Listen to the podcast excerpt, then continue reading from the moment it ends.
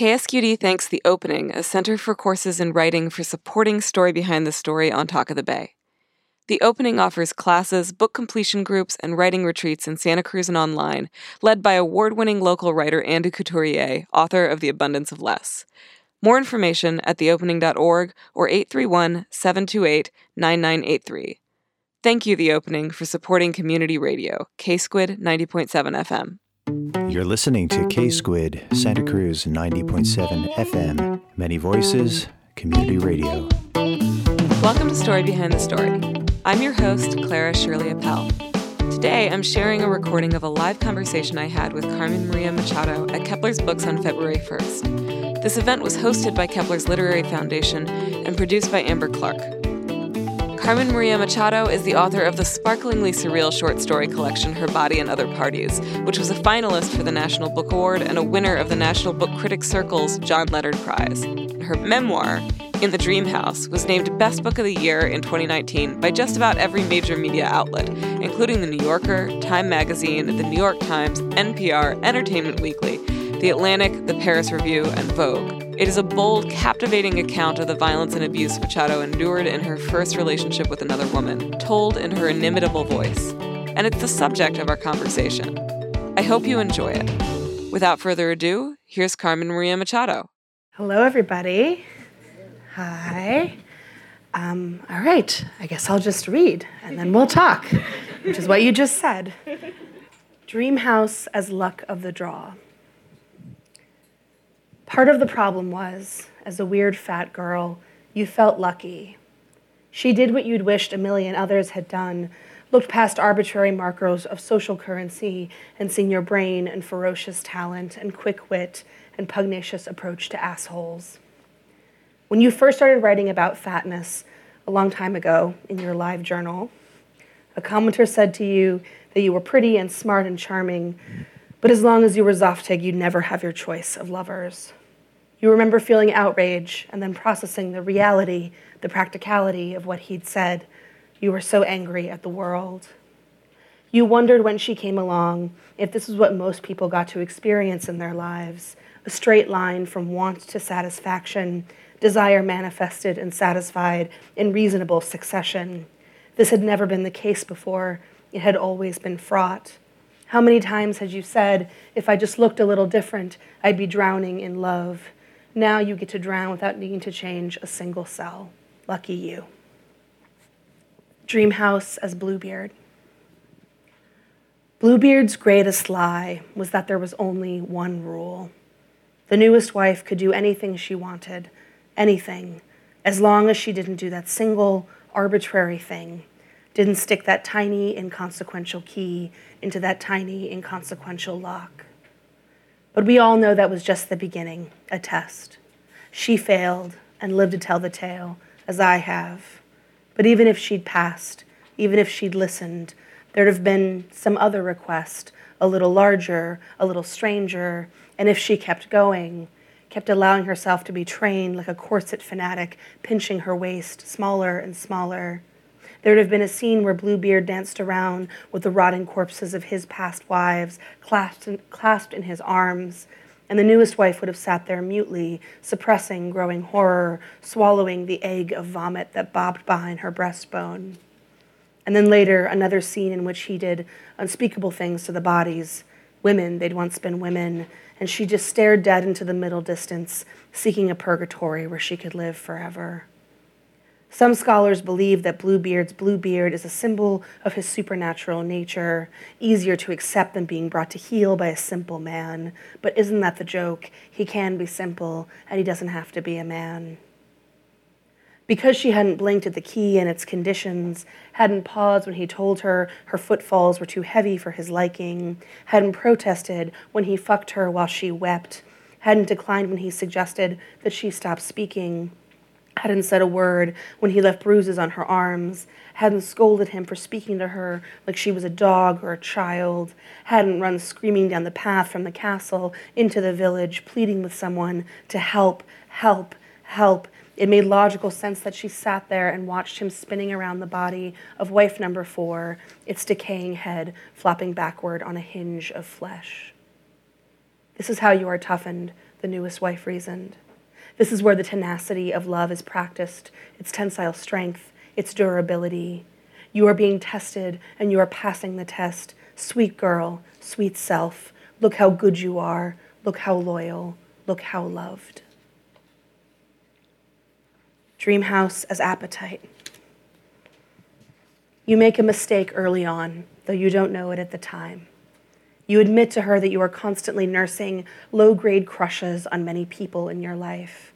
Nothing acted on, just that you find many people attractive and do your best to surround yourself with smart and funny minds, and the result is a gooey, lovely space somewhere between philia and eros. You've been this way as long as you can remember. You've always found this quirk of your personality to be just that, a quirk, and she laughs and says she's charmed by it. Over the course of your relationship, she will accuse you of fucking or wanting to fuck or planning to fuck the following people: your roommate, your roommate's girlfriend, dozens of your friends, the Clarion class you haven't even met yet, a dozen of her friends, not a few of her colleagues at Indiana, her ex-girlfriend, her ex-boyfriend, your ex-boyfriends, several of your teachers, the director of your M F A program, several of your students, one of your doctors, and in perhaps the most demented moment of this exercise, her father. Also an untold litany of strangers, people on the subway and in coffee shops, waiters at restaurants, store clerks and grocery store cashiers and librarians and ticket takers and janitors and museum goers and beach sleepers. The problem that denial sounds like confession to her, and so the burden of proof is forced upon you. To show that you have not been fucking those people, you become adept at doing searches on your phone, providing evidence that you haven't been in contact with anyone. You stop talking about a promising student in one of your classes because she becomes fixated on the idea that you have a crush on a nineteen-year-old who has just learned how to balance exposition and scene. One day, as she rubs her fingers over you and you close your eyes in pleasure, she grabs your face and twists it toward her. She gets so close to you, you can smell something sour on her breath. "Who are you thinking about?" she says. It's phrased like a question, but it isn't. Your mouth moves, but nothing comes out, and she squeezes your jaw a little harder. "Look at me when I fuck you," she says. You pretend to come. Dream house as the River Lathe. Later that fall, she asks you to join her at the Harvard-Yale football game. It is a favorite tradition of hers, and she has flown there for the occasion, but has to be back in Indiana earlier than expected. "If you drive there, you can bring me back," she says, and so you drive from Iowa to Connecticut to meet her. And so after a day of autumn temperatures and flask sips and people in furs and bottles of champagne rolling around on the muddy ground like Budweiser cans, you sleep hard in an uncomfortable hotel bed. The next afternoon, you prepare to leave. She is a reckless driver. Nothing has changed since that trip to Savannah, and so you get behind the wheel of your car without asking. You pull away from New Haven, alternating between the radio, conversation, and silence. You scoot down through Connecticut and New York. In Pennsylvania, the light drops away early, and rain glosses the pavement. Somewhere in the middle of the endless, hilly length of this state, the one you'd grown up in, she interrupts herself mid-sentence. "Why won't you let me drive?" she asks. Her voice is controlled, measured, like a dog whose tail has gone rigid. Nothing is happening, but something is wrong. "I'm okay driving," you say. "You're tired," she says, "too tired to drive." "I'm not," you say, and you aren't. "You're too tired, and you're going to kill us," she says. "You hate me, you want me to die." "I don't hate you," you say. "I don't want you to die." "You hate me," she says, her voice going up half an octave with every syllable. "You're going to kill us, and you don't even care, you selfish bitch." "I, you selfish bitch." She begins to pound the dashboard. "You selfish bitch, you selfish bitch, you selfish." You pull off at the next exit and park at a gas station. She throws open the passenger door even before the car stops moving and stalks around the parking lot like a teenage boy trying to cool down before he punches a wall. You sit in the driver's seat, watching her pace. The urge to cry is present, but far off, like you're high. When she starts walking back toward the car, her eyes fixed on you, you hastily unbuckle your seatbelt and run to the passenger side. You don't want her to leave without you, and you're not sure she won't. Afterward, The drive is framed by wet, dark mountains. You remember going through Pennsylvania around Christmas the year before and seeing eighteen-wheelers overturned on the side of these same roads, their engine blocks blackened by extinguished fires, and cars, too, on the highway shoulder, casually burning. She goes eighty, ninety miles per hour, and you have to look away from the climbing needle.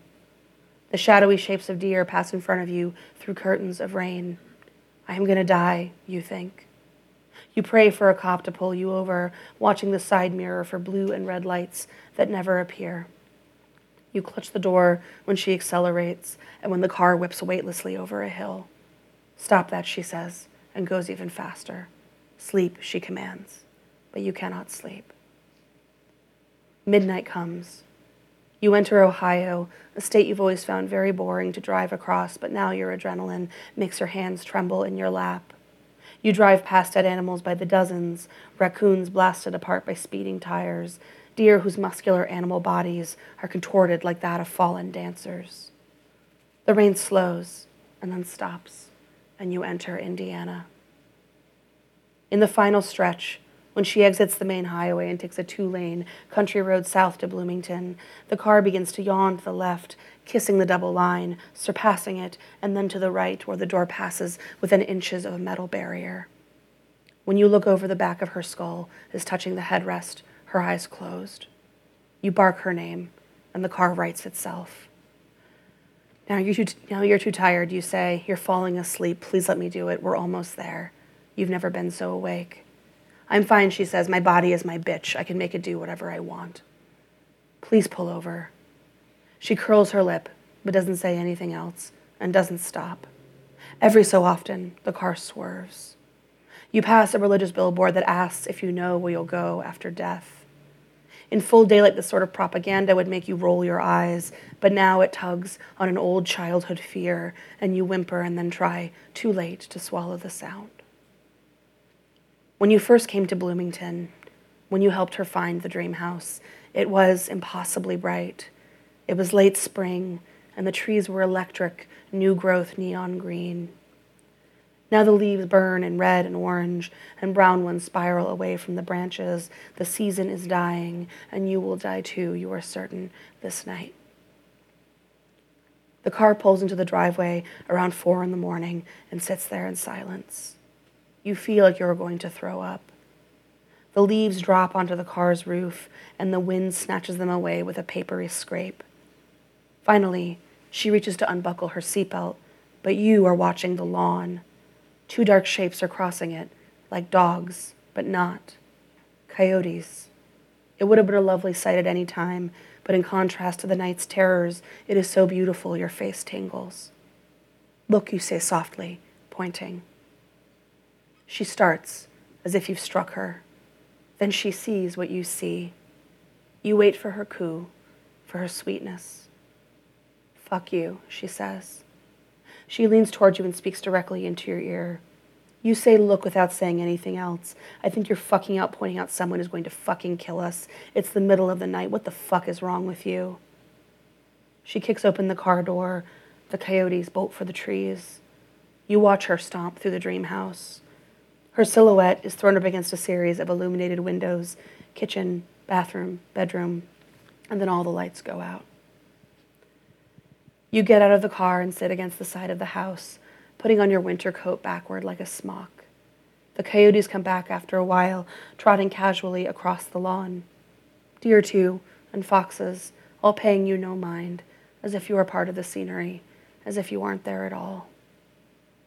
You could go to bed, too. Or you could sit in the table in the kitchen and watch the scene from behind the window pane, but that, you think, would be like putting this night in a museum, removed, too soon forgotten. Sit with this, you think. Do not forget this is happening. Tomorrow you were going to push this away, but here, remember. Your butt goes numb in the grass. The lawn is a theater of wildlife. Your little car, stalwart as any stallion, sits silent and bright in the driveway, finally cooling down after her long drive. Birds titter early morning Morse code from the trees. A gaggle of drunk students crest the hill at the edge of the golf course and stand there looking at you, perhaps believing you to be a ghost, before shuffling down onto the street. And in the same way, the wrist rotates faster just before the door latch is about to release. The pre-dawn night speeds up a little before the day comes. And though it would not be until the next summer solstice that you be free from her, though you would spend the season's precipitous drop into darkness alongside her, on this morning, light seeps into the sky and you are present with your body and your mind, and you do not forget. In the morning, the woman who made you ill with fear brews a pot of coffee and jokes with you and kisses you and sweetly scratches your scalp like nothing has happened. And as though you'd slept, a new day begins again. I just got one more. Dream house is natural disaster. I get bad heartburn. It's the Zoloft, which takes the edge off my anxiety, but brings along a bunch of awful side effects, like a good friend who can't shed a bad lover. Every so often I take my nightly meds, and within a few minutes feel as though a hot poker has been shoved down my esophagus. I chew antacids and walk to the bathroom. Often the pain, or the force of the neutralization, makes me vomit. I become functionally everyone's favorite science fair project. When I bend over the toilet, I think a lot about how my heart is a volcano, like that quote from Khalil Gibran. It's dumb, but it moved me, and I wrote it down on a post-it note I stuck on my desk. If your heart is a volcano, how shall you expect flowers to bloom in your hands? It stayed there until a bad day, working on this book, when I suddenly loathed the quote with every ember of my being and crumpled it up and threw it away. Reader, do you remember that ridiculous movie Volcano, the one with Tommy Lee Jones? Do you remember how they stopped the eruption in the middle of downtown Los Angeles? Do you guys remember this movie? Have you seen this movie? They diverted it with cement roadblocks and pointed fi- oh. and pointed fire hoses at it and rerouted the lava to the ocean, and everything was fine. Sweet reader, that is not how lava works. Anyone can tell you that. Here's the truth. I keep waiting for my anger to go dormant, but it won't. I keep waiting for someone to reroute my anger into the ocean, but no one can. My heart is closer to Dante's Peak of Dante's Peak. My anger dissolves grandmas in acid lakes and raises quaint Pacific Northwest towns with ash and asphyxiates jet engines with its grit. Lava keeps leaking down my slopes. You should have listened to the scientist. You should have evacuated earlier. So, Khalil Gibran, I know what he's saying, but even rhetorically, he's making exactly the wrong point. The fact is, people settle near volcanoes because the resulting soil is extraordinary, dense with nutrients from the ash. In this dangerous place, their fruit is sweeter, their crops taller, their flowers more radiant, their yield more bountiful. The truth is, there's no better place to live than in the shadow of a beautiful, furious mountain. Thanks.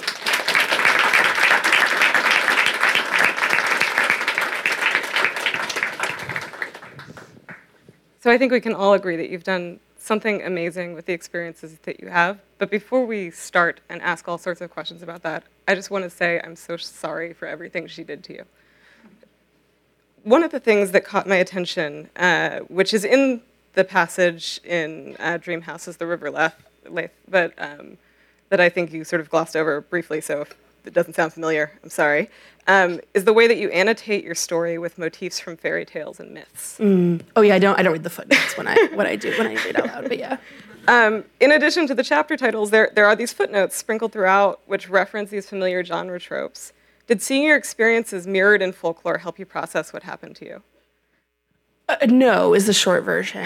Um, nothing that I did writing this book helped me process anything that happened to me. Um, I actually don't.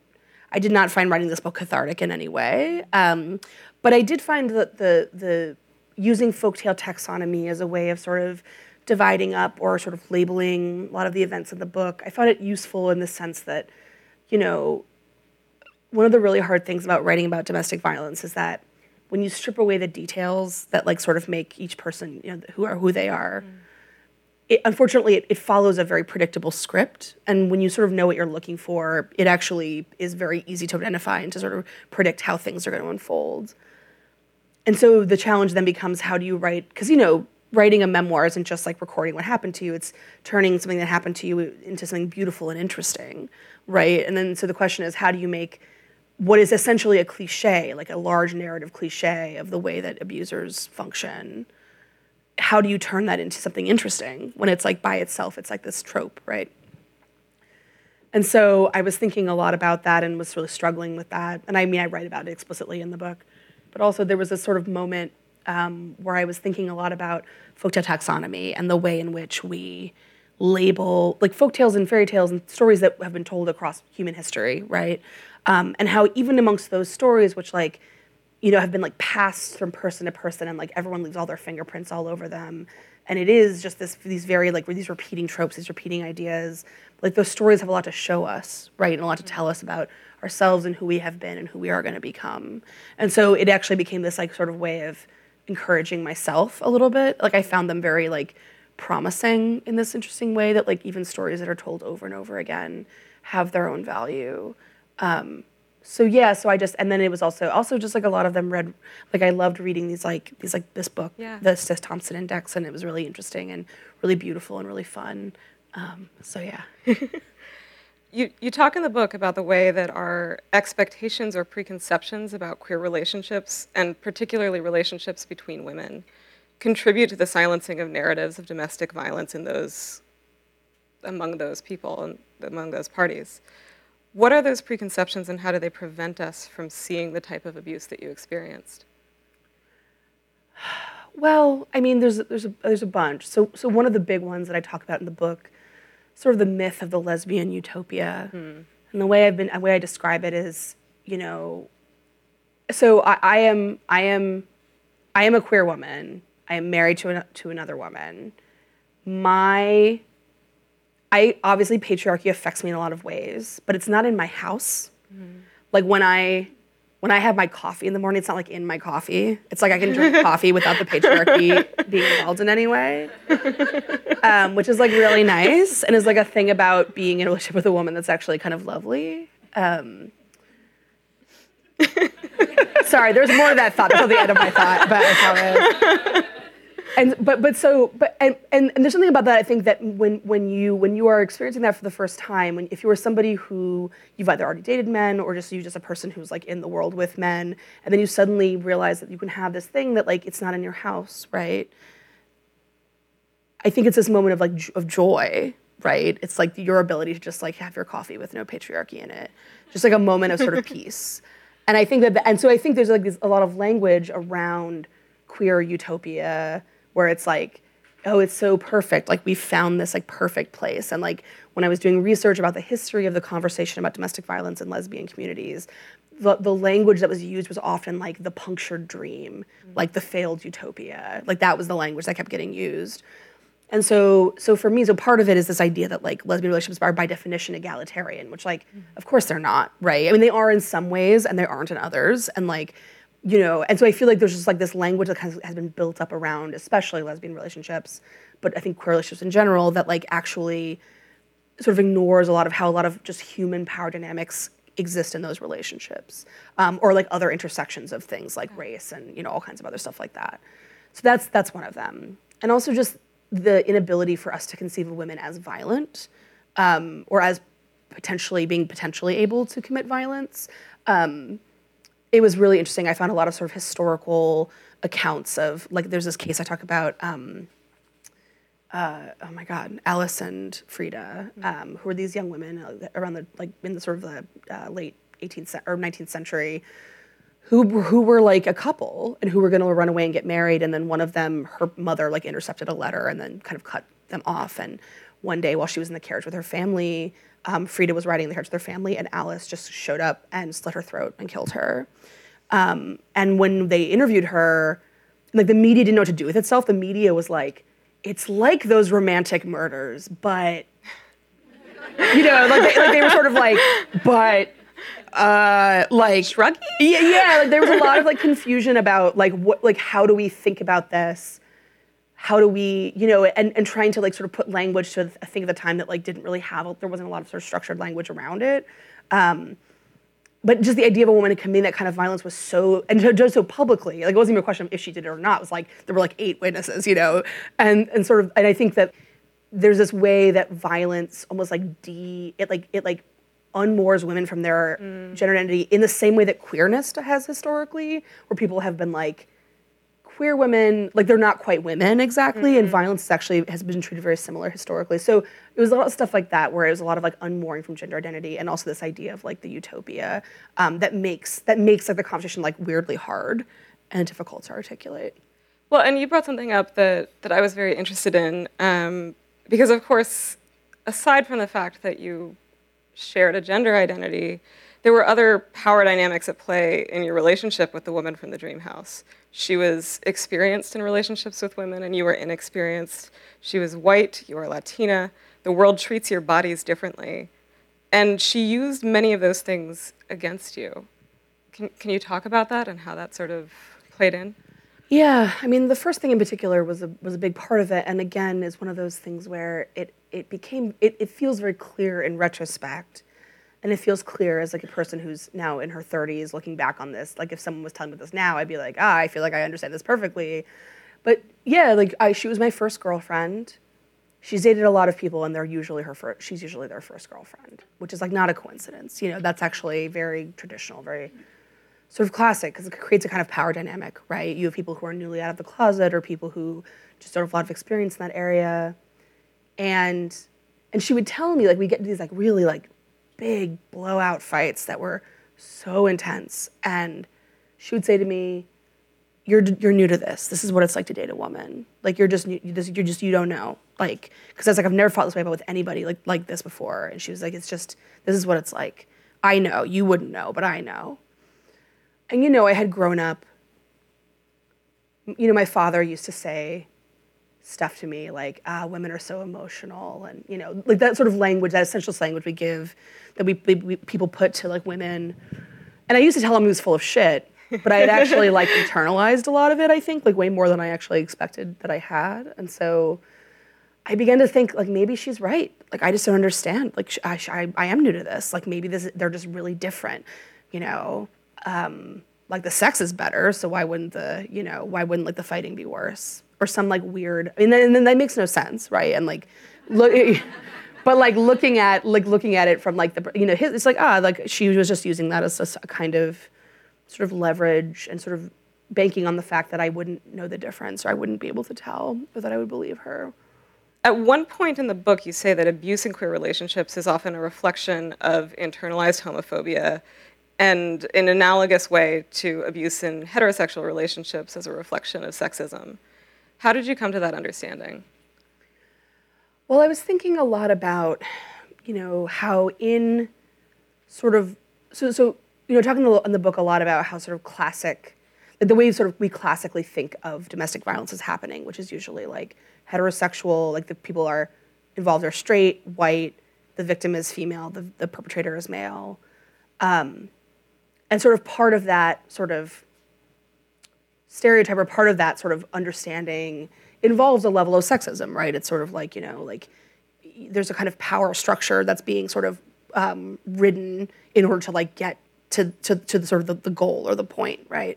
Um, and so when I was reading up about what made sort of queer D V like different, it was interesting because like one of the things that I was reading a lot was like, you know, there's this added threat if like, and like a thing, and this this did not apply to me as I was like already out when I was dating my girlfriend, but like if you are a person who is like trans or or queer and in the closet, and you know, your employer finding out, or like someone else finding out, your family, like that's a risk that you're, right? And like that a thing that will often happen is like queer abusers will say to their victims, like, I'm gonna tell people, like I'm gonna, you know, I'm gonna out you, I'm gonna, you know, and like make a lot of trouble for you. This also happens with like undocumented people. So there's like an entire sort of branch of like D V that involves like people who use like the immigration status of their partner against them. And that's like like people who like aren't able to get, I mean, it's it's very, very bad.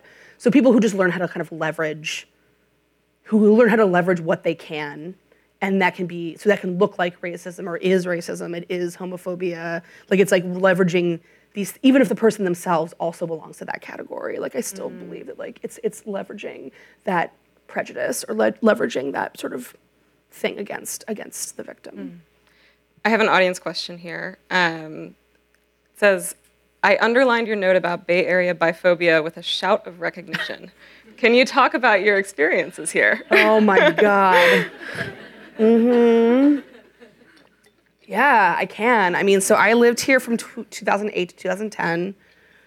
I mentioned in the book very, very briefly that, yeah, I, I thought to myself, because I, I came here, I was so little. I was twenty, twenty-two when I moved here. And I was like, I'm going to go to the Bay Area, and I'm going to date ladies. And I was like so excited. I was like just beside myself. Because I was kind of a late bloomer and in, in that way, and was feeling very, and I felt very like excited. And then I got here and I, every lesbian, every person I met was like, every lesbian I met was like, oh, you also like dudes? Like, absolutely not. And I drove me into the arms of tech bros. Oh, no. Three of them in a row. I'm so sorry. It was bad. It was a bad time. Bad time in my life. Um, yeah. So anyway, so it was a dark time. Uh, I, I hope. I hope it's not still like that. Like I, I very much hope so. Because I've told people some of that, and they've been like, "Oh, I never had that experience." I was like, "Well, in two thousand nine on OkCupid, I guess your one's choices were I don't know." Anyway, and that's what happens when you're when you're biphobic. You drive perfectly nice queer ladies into the arms of terrible tech bros. It's, it's terrible. It's terrible. Uh, okay. Um, odd transitions. So, in the narratives about queerness and queer rights that we so often see in the dominant heteronormative culture, the focus is often on the right of queer people to marry, or at least it, it was before twenty fifteen, and there's still some, still a lot of that around. And yet so many other more fundamental rights, ones that protect us from violence, both at the institutional and individual level, are left out of the discussion. Do you think there's a relationship between the focus on these positive freedoms, the freedom to love, to marry, and the absence of resources on and information about queer domestic violence? That's a really good question. I mean, I'm sure there's a connection. I mean, I think it also depends, like, which sort of way you're... Because I feel like the reason that straight people don't think about queer D V is because straight people don't think about queer people very much at all. And there's, like, a lack of sort of caring or understanding about an issue that does not affect... that doesn't sort of directly affect you. So that, that I feel... Like, but I feel like... And then within the queer community, I feel like... I mean, I talk in the book about... Because, like, all this was happening to me while sort of marriage equality... Like, I had actually lived in the Bay Area when per- Prop eight was passed. Then I moved to Iowa where gay marriage was legal, which is, like, very confusing. And then and then I remember, like, this conversation sort of happening. And, like, I, in the book, the day the day that I finally broke up with my with my ex in the book is the day that Obama was like, actually, I think gay people can't should be able to get married. Like, because, like, Biden had said it kind of by accident. And then Obama said it anyway. So, like, I was thinking a lot about how, like, you know, this was sort of going on while I was sort of negotiating all the stuff in my life and thinking about how, on, in some level, I think I had internalized this idea, like, you can't say bad things about your particular specific gay relationship while lots of people are trying to, like, get this thing that's, like, precariously, like, sort of hovering on the edge of, the, of a knife or whatever. Um, and I think this desire for, like, respectability, this desire to, like, show, like, Not not even just that, like, because it, cause it should never be about that, right? It should be like, we're human beings, we deserve human rights, right? Like, that, that, like nothing else is relevant. Like, you want to, but, like, people want to say, like, we're the best. Like, we're not, we're not even just, like, okay. We're, like, better than straight people. Like, we have, like, I mean, a thing that people would talk about a lot is how, like, there are fewer instances of, like, child abuse in, like, queer families who've adopted children than, like, mm. than, like, straight families. And that I I think is true, but also then when like those that lesbian couple uh, like two years ago killed their five black adopted children, that white the white couple, people like really kind of got themselves tied into knots over that because we had like so long I think for so long internalized this narrative of like gay parents are perfect when in fact it's like no, like they can still be racist, they can still be bad parents, like they can still be a lot of things, like just because you know. But the point is that of course it doesn't matter, like you should be able to marry regardless or like adopt children or whatever regardless of what you've how you've proven yourself to be like better or superior in some way, um, and so it's, en- it's it's enough to be like I'm a human being, I deserve human rights. Like I don't need to be perfect or even good, right? Um, sorry, I don't know if I actually answered your question. Did I answer your question? You gave a good answer. Great, fabulous, fabulous, excellent. Well, I mean, I think this is I, I found myself so fascinated uh, as a bisexual woman myself in a lot of these issues about how we fail each other as queer people. And I actually, I was talking to Amber beforehand about the fact that I was introducing that question with as a bisexual woman myself, because you feel this need to defend yourself and to defend your, I felt this need at least, to defend myself and my interest in this topic. Yeah, yeah, yeah. Um, because we are so sensitive to how the outside world perceives us and to the ways in which any flaws or faults are going to be weaponized against us. And it, it prevents us from acknowledging them and protects abusers within our community. And I've I've also, I should say, like, I've also had multiple people, like, I've done interviews and, like, I've had more than one person who, who belongs to a community that I am not a part of say, like, oh, this exact thing happens in my community. Mm-hmm. Like, about, like, sexual violence or, like, whatever. Where it's, like, th- so this is not just a problem. This is a problem, like, yeah. across. Because, it, right, it's, like, if you're, like, in a community that, like, is constantly being sort of marginalized or threatened or oppressed, you want to be, like, we are perfect. We just, please, please let us live. Please let us have rights. Mm. Please let us do the things. But, like, then, yeah, then people get away with, like, really bad behavior um, because everyone's so desperate to, like, keep a straight face and, like, be respectable. Yeah. Um, and it really creates a lot of... And then it creates these, like, victims that are sort of twice victimized, right? Like, they're already suffering from, like, whatever the dominant culture is doing, and then they also have been, like, hurt by somebody, and they have no recourse. They have no way of, deal- of like, handling it. Yeah, and, and, I mean, for you writing this book, were you anxious about confronting that truth, about oh, addressing yeah. it? Oh, yeah. Kept me awake every night. I mean, yeah, yeah. yeah. Do you see a way out? Wow, thanks for that softball of a question. I really appreciate it. Um, do I see a way out of this terrible bind that was created in the centuries before my birth? Um, great. I don't, I truly have no idea. I mean, I think, I mean, I don't know. I mean, I am a generally actually a fairly cynical person about the state of the world right now. Hard not to be. Um, well, yeah, but I actually did an event recently where someone asked me about how I felt about, like, did I think that, like, Me Too was going to change things? And I said no, but, like, over fifteen minutes while, like, cursing a lot. And then afterwards this woman was looking out to me and she was like, I'm really distressed because you're so young, but you're so pessimistic. And I was like, yeah, but, like, the world has given me absolutely no reason to believe that I'm incorrect. You know, like, I, I think that people who have power don't want to give that power up. I think that there are always going to be ways in which groups... are sort of, I mean, you know, when the boot is on your neck, you might be able to get it off in the short term or get it off for something, but it's always going to come down for something else. Whether, you know, whether you're, like, a person of color or mm. a woman or a queer person or a trans person, like, there's always going to be people with power, t- like, sort of trying to sort of shape your, tell you what your experiences are and tell you what you need and don't need and what you deserve and what you don't deserve. And, like, I don't think that's ever going to change. And so I feel like this dynamic is sort of entrenched. I don't, I can't imagine it changing. In a, I mean, I can imagine, like, for individual people maybe, but not for, like, not in, like, a large sort of scale cultural way. Can we talk about queer villains? Sure. So there's a there's a section where you talk about the problem and pleasure and audacity of queer villains, which I love that phrase. Can you expand on the way that this sort of notion of queer villainy and the problematization of it in the queer community played in your experiences? Yeah, so as a lifelong Ursula lover, Ursula's my absolute queen, I feel like the idea of the queer villain, like like how often, like watching movies, watching films and seeing how often, like, the villains are coded queer in some in some way, and that's not just true. I mean, Disney does it a lot, and sort of most notori- pretty notoriously, but, like, sort of historically, that, you know, it's it's sort of its own its own trope, right?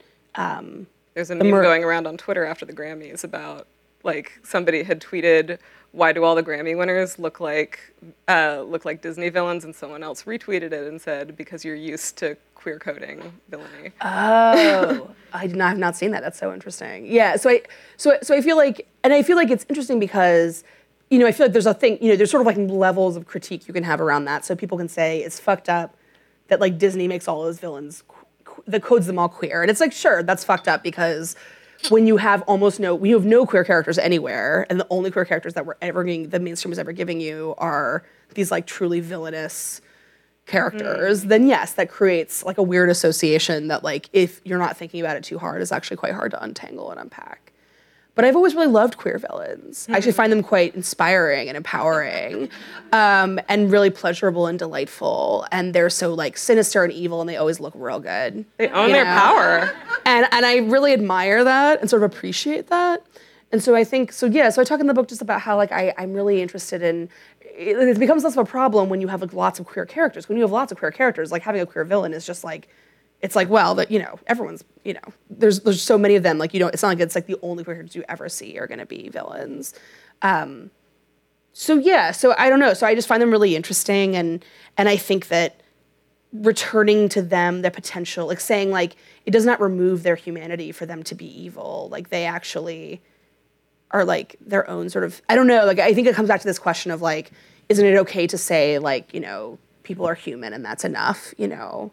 And then letting them be whatever they, they can be whatever they're going to be, but they still deserve like respect. And I don't know. I don't know. I'm like, bring on the queer villains. I don't care. I want to then burn everything to the ground. I really, I truly do. Um, so we're piling up audience questions here. So I'm going to ask a few of them. Right. Um, that one we already asked. Oh, I think this one's really interesting. So you talk, you said that the writing process of writing this really wasn't cathartic. It was very hard and sort of wrenched out of you. What was the revision process like? I mean, it was more of the same. um, I mean, writing this book was, I wrote this book in a very weird way um, because I, I was writing it sort of in bits and bits and pieces, and then I sold like a very, very skeletal draft to my publisher.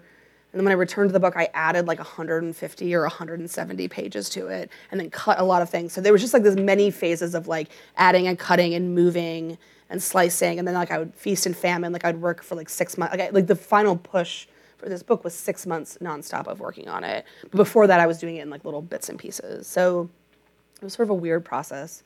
But yeah, it was a difficult editorial process. It was difficult.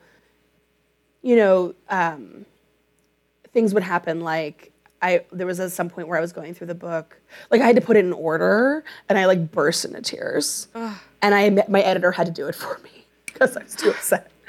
Um, and then at some point, like I um, had this moment where I was editing the book, and I realized there was a scene in the book where I was walking in a certain direction, like across a house, and it didn't affect what was happening in the scene, but like, I realized as I was rereading it that I suddenly was inverting the direction I was walking, and the fact that I couldn't remember. And then I, at this point, like both seemed equally plausible, and I, and I got myself worked up into a real frenzy because I was like, why can I not remember what fucking direction I was walking? Like, why does why do both of them feel potentially correct in my mind?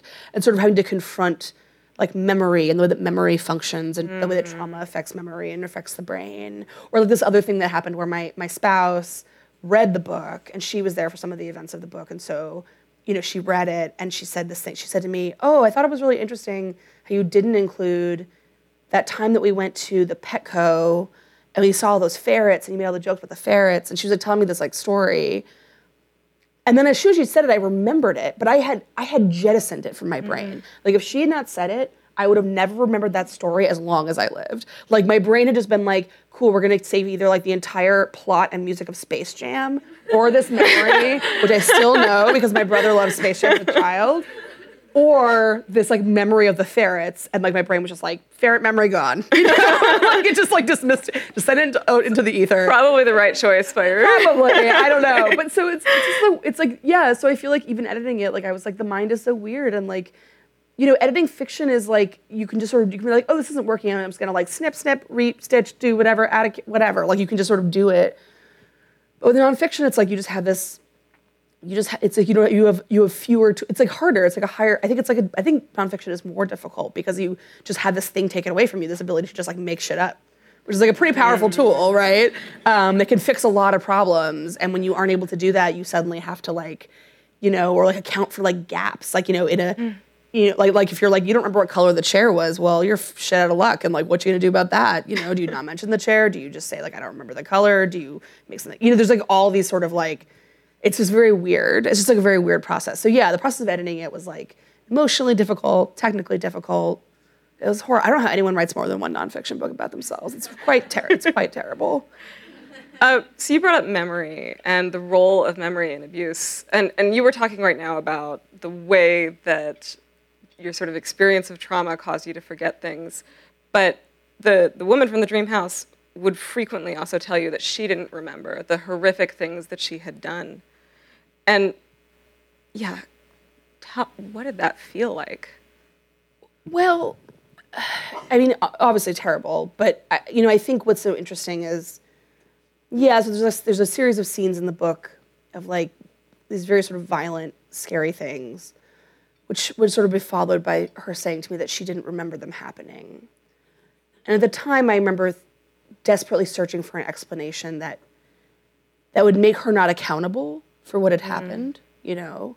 Um, like, I kept thinking about how, like, there's always, like, you know, there's, like, there's, like, that scene in, like, I don't know, like, a movie where, like, somebody starts to get really, they start yelling, and then they, like, collapse, and then you find out, like, they have, like, a brain tumor or something, and you're like, oh, it explains the mm-hmm. thing that, oh, there's an explanation. There's an explanation that is, like, not their fault. Like, that's, like, a very sort of, like, like, sort of narrative trope that, like, exists in the world. And I was looking for that. Like, I was looking for an explanation for what had happened that absolved her of responsibility for what had happened, because all the alternatives were too terrible. And the question of, did she really not remember, or did she just tell me she didn't remember? I'll never know the answer to that question. And for a long time, I thought to myself that that I needed to know, that I needed some way to to know the truth of it. But I think part of writing this book was like realizing that there were a lot of things that I wanted to know that I needed to come to peace with the fact that I would never have the answer and I would never know. Um, and that things will, some things will always be inaccessible to me. And there are some things that I can only guess at and only sort of posit and like, you know, and that sort of that. So I feel like, I feel like there was a lot of a, a sort of process of both like experiencing it, was like desperately trying to find a solution, and like writing the book, probably the healthiest thing I did. Most of me writing the book was not healthy at all, but the probably the healthiest thing I did was like having to sort of come to this peace about like what I could and could not know. Um, cause like I'm a writer, I want to know everything. You know, I'm, that's like that's my nature. It's like I'm, you know, people are curious and like you want to have explanations. You want to have like, yeah. you know, and it's maddening to not know. But yeah. Well, and I think especially for an experience like that, it's we want explanations. We want. But we want, we want them for like personal reasons, but also like we just that's that, like this. That, we don't like a mystery. We want mysteries to be solved, right? Can you imagine if like you read started a mystery novel, someone got murdered, you read the entire book, and you find out that the, you didn't ever find out who actually got like who the murderer is. I mean, like, there's certainly the kind of novel that would do that, and actually I sort of admire that very much. But if you were reading like a traditional mystery novel where like that was the expectation, and then at the end they're like, "Sorry, we don't know," you'd be like, "What the fuck?" and you would like throw it across the room, right? And I feel like that's that's you know that's like the you have to just like. We, we want to know. We want an explanation. We want to know why things happen. Like, but it honestly, like, it's like the question of why is actually kind of irrelevant in this case. And I think because it's not about why, it's about what happened. What did that mean to me? What is the effect that it had on me? You know, that's that's what's relevant. Not like why did she do it? Because like, I was like, I don't know. Was it because it was easy? Hmm. Was it because I was, you know? Was like an easy mark. I, I have no, I mean, I don't know. I just don't know. And I like, again, in the book, I like posit like, what was it? And I like just give like lots of possibilities and like, but like, I don't know. I'll never know. Hmm. Another audience question. How did you come up with the narrative structure that you land on? And did you ever consider alternatives? Um, so when I try, when I first started writing the material in this book or trying to write it, I was trying to do it in a fairly straightforward way, and it was not working. Like, everything I wrote was really bad. And I remember a friend of mine, as an editor, reading something I had written for, that I, I said, can you look at this? And she, she, I gave it to her, and she got back to like a week later. And she was like, look, okay, here's the thing. She's like, you're a good writer. Like, these sentences are really beautiful. You're a good writer. But the person in this essay, like, it's been a week since you handed this to me. Like, you are already different than the person in this essay. Like you're moving, like you're moving through it. Like you're you're in the middle of the shit, right? And you're continuing. And so like to try to like pin down what you're thinking, and it's interesting, but like, is it good? No, because you're just, you're trying to like, you're still figuring it out, right? Mm. And so, and so I think that was like actually a really valuable, like a very valuable sort of piece of advice, a really valuable observation. And yeah, because when I tried to write about it in a straightforward way, it wouldn't work. And then one summer I was teaching. So Iowa City has this really awesome like nerd youth writing camp that's like phenomenal. And like I would have murdered to have gone to as a child. Like um, it's for high schoolers. And so when I teach, I teach usually using genre as a lens because I'm really interested, not just genres, I mean genres also, but like not just like science fiction and fantasy and horror, but also like like how genre is a set of expectations, right, that are established for readers. And when you have genre, so like if I say to you, like, this book is realism, but then a dragon comes through the window, you'd be like, wait a minute, like this is, you said it was realism, but there's a dragon, right? And that wouldn't work. So like genre is about like, what can a reader expect from a world? And then when, so, when, when those things are established, then that gives the author the power to like blow up the experience or like invert it or like play with mm-hmm. it or tug on it or do something, right? Um, and so I was talking a lot about genre with my students like every single day, and I was spending my downtime just walking around. And I remember walking around and, and thinking about genre. I could, also, when you teach, you get to articulate stuff out loud that you usually don't get to sort of say out loud. You just sort of usually internalize it. And so, yeah, I was just sort of thinking about what I had been talking about that day. And I was like, I wonder if like a haunting, like haunted house story would be like actually the way to tell this. But like nonfiction, like not actually like a like a novel or something like that, like an actual. And then I was sort of, why not just why okay, or the Gothic? But then I was like, well, what about like science fiction, or what about like a generation ship or epic fantasy or something? And then eventually I was like, oh, I could just do like all of them, and, then, and just use them as these like lenses. And, and it, it was like it was just the it was like the eureka moment I needed, because like then I just wrote like a draft, like it just came right out of me, you know, wh- which is usually a sign that I've like hit upon either like the correct form or the correct question for whatever it is I'm trying to figure out. Like I feel like whenever I'm in that in that zone, it means that I've like asked some correct, or I've I've, I've, I've lit upon some something that was correct. And so in that case, it was just the right form. And then after that, I was just and, and then the book. I mean, that was that was it. That was the process. All right, so let's talk about the Gothic novel. Sure. And uh, I was really excited because you talk a lot about Shirley Jackson, who mm-hmm. I love, because how can you not? And I just was curious to hear you talk about any influence that her writing has had on yours? Oh, so much. I'm a I'm a bit of a Shirley Jackson nut. I really love her. Um, Again, how can you not? How can you not? If you haven't read her, you must. The Haunting of Hill House is a perfect novel, and it's so scary. Oh, it's so scary. It's so good.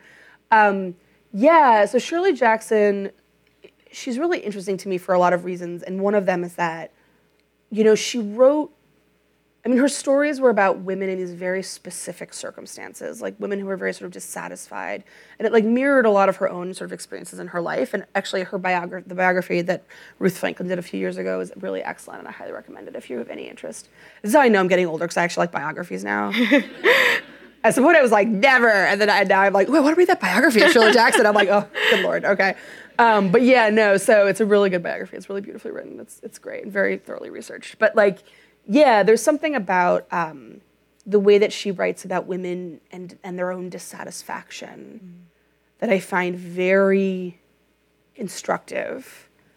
Because it's like one of those things where I, I feel like sometimes people will say a thing, but they think is a criticism of a, an author, which is like, this book is just like her other book, or like, it's the same book over and over again, or like, my God, can't they just write a story that's not about whatever? And it's like, no, because clearly that's the thing they're obsessed with, and that's the thing they're trying to get right over and over. And I feel like with Shirley Jackson, it's like this, you're just tracking this woman through her own like anger and like simmering, seething, very intelligent, very, very like intense dissatisfaction.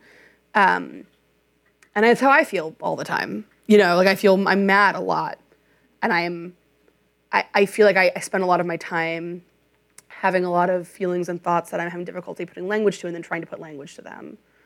Um, and I think that was a thing that she did as well. And and and, to, and you know, and she's the master. I'll never. I mean, she's an she's an influence. Like I'll never, I'll never be Shirley Jackson. But that's I'm okay with that, because she, she lived and she was great. You know, um, and I do also like have some very direct influences, like. The Resident from my first book is a very like strong Haunting of Hill House influence, and I have a short story blur that's not in a collection. It was in Tin House a few years ago. It's probably going to be my next book. Um, And that's actually like a very direct, like it's a conversation with my favorite short story of hers, which is called The Tooth, mm. um, which is this amazing short story that's in The Lottery, like the book The Lottery, that The Lottery is from, the famous short story of hers.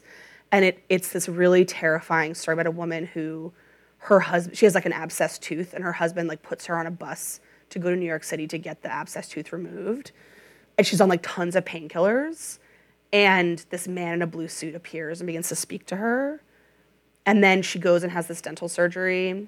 And as soon as the tooth is taken out of her mouth, it's like her whole identity goes with it.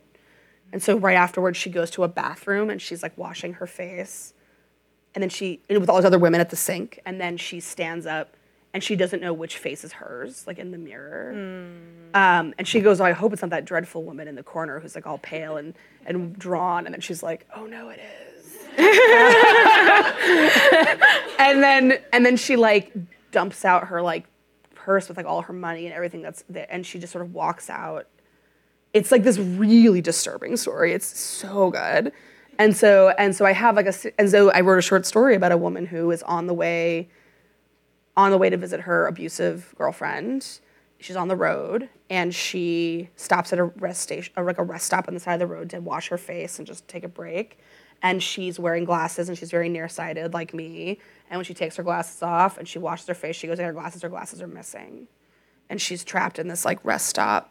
And this man in a blue suit appears and begins to speak to her. And so, so it's sort of like instead of the tooth, it's the eyes. You know, it's. I mean, I.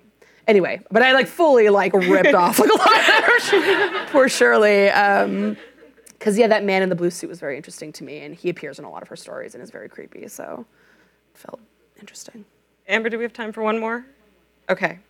Uh, this is great because you're leading directly into all of my favorite questions. Oh, great. Um, so as I was reading In the Dream House, I kept thinking back to two stories from Her Body and Other Parties. Mothers, which is a story about an abusive relationship between two women that results in a child, and The Resident, which uh, in which sort of past and present, real and imaginary, start to merge for a writer at an artist's residency. And she also gets very sick in ways that mirror the physical effects that you that you mentioned in uh, one of the passages that you read. Can you talk about what it's like exploring the experience of abuse and its effects in fiction versus nonfiction? Yeah, I mean, so this is actually a thing that isn't just it isn't just sort of central, centralized to abuse narratives. I actually find it much easier to write nonfiction about stories about things I've already written fiction about. So it's mm-hmm. true for this book. So for this book, there were a series of short stories. Short, full short stories and also moments in other stories that sort of were me, I think, kind of mentally prepping for the memoir. This is also true of the story that I have in the collection called Eight Bites, which was my, a story I wrote about the fat body and about gastric bypass surgery. And it was a story that I had to write in order to write this essay of mine called The Trash Heap Has Spoken, which came out in Guernica a couple years ago. And it was like I needed to like organize my thoughts about my feelings about the fat body in a short story where I had like all these tools and I could write like a ghost story or do whatever I wanted, and then I then I could write the essay. Um, so yeah, so I actually find having, which is not like a very efficient way to write nonfiction, like it's like the least efficient, it's like, oh, I have to write a whole other thing that is not the thing, and then I can write the thing I want to write, which is like, Jesus Christ, you know? Um, but But yeah, but that's just, it's been, apparently that's my process. And it's also like, because I write fiction very fast. Like I'm very, very fast. I, it, it's insufferable. And if there are writers in this audience, I apologize. Because I, I, my friends have told me like, Carmen, shut the fuck up. Because I'm like, fiction is easy for me. I, I do it really quickly. Like it's this very like, I find it very like playful and fun and never difficult or enraging in any way. Like I love it. But nonfiction makes me want to just break everything. It makes me want to just like put my foot through a window. Like it is, nonfiction is difficult. It takes me forever. I write like one good essay a year maybe, because I, for me nonfiction is such a different mental process, and it requires an organization of my thoughts. Because I feel like fiction, it's a, it's you, it's it's a little more loose. You can kind of just kind of be like, it's like you know, you can kind of be like. Oh, there's no answer, but it's fine. It's fiction. It's not a big deal, you know? But like nonfiction, it's like I feel this need to like really be like kind of getting everything kind of pulled together in this really, really tight way. And that's hard. It's really hard. So yeah, I don't know. If, yeah, not an efficient way of doing it, but definitely I feel like I'm guessing that at the end of my career, any nonfiction that I write, you'll be able to like trace directly to like a story or a series of stories. Like I feel like that's just like some some... if I'm very lucky, some like student is going to be like, aha, look what I've done. Like, they're all, I can track all of them. Like, it's, you know. And they'll find this, like, I, like a transcript of this interview, and they'll be like, I knew it. I absolutely knew it. So, dissertation fodder. Yeah, exactly, exactly, exactly. So. Well, on that note, thank you so much again. Thank you. Carmen Maria Machado, everyone. Thank you. Catch Story Behind the Story the first Friday of every month during the second hour of Talk of the Bay, five to six p.m. on K S Q D ninety point seven F M. To share your thoughts on this or other shows, drop me a line at clara at k s q d dot org. The Story Behind the Story is produced for K S Q D ninety point seven F M by me, Clara Shirley Appel. This episode features an in-conversation event produced by Amber Clark for Kepler's Literary Foundation and engineered by Lanier Sammons, who also wrote our theme.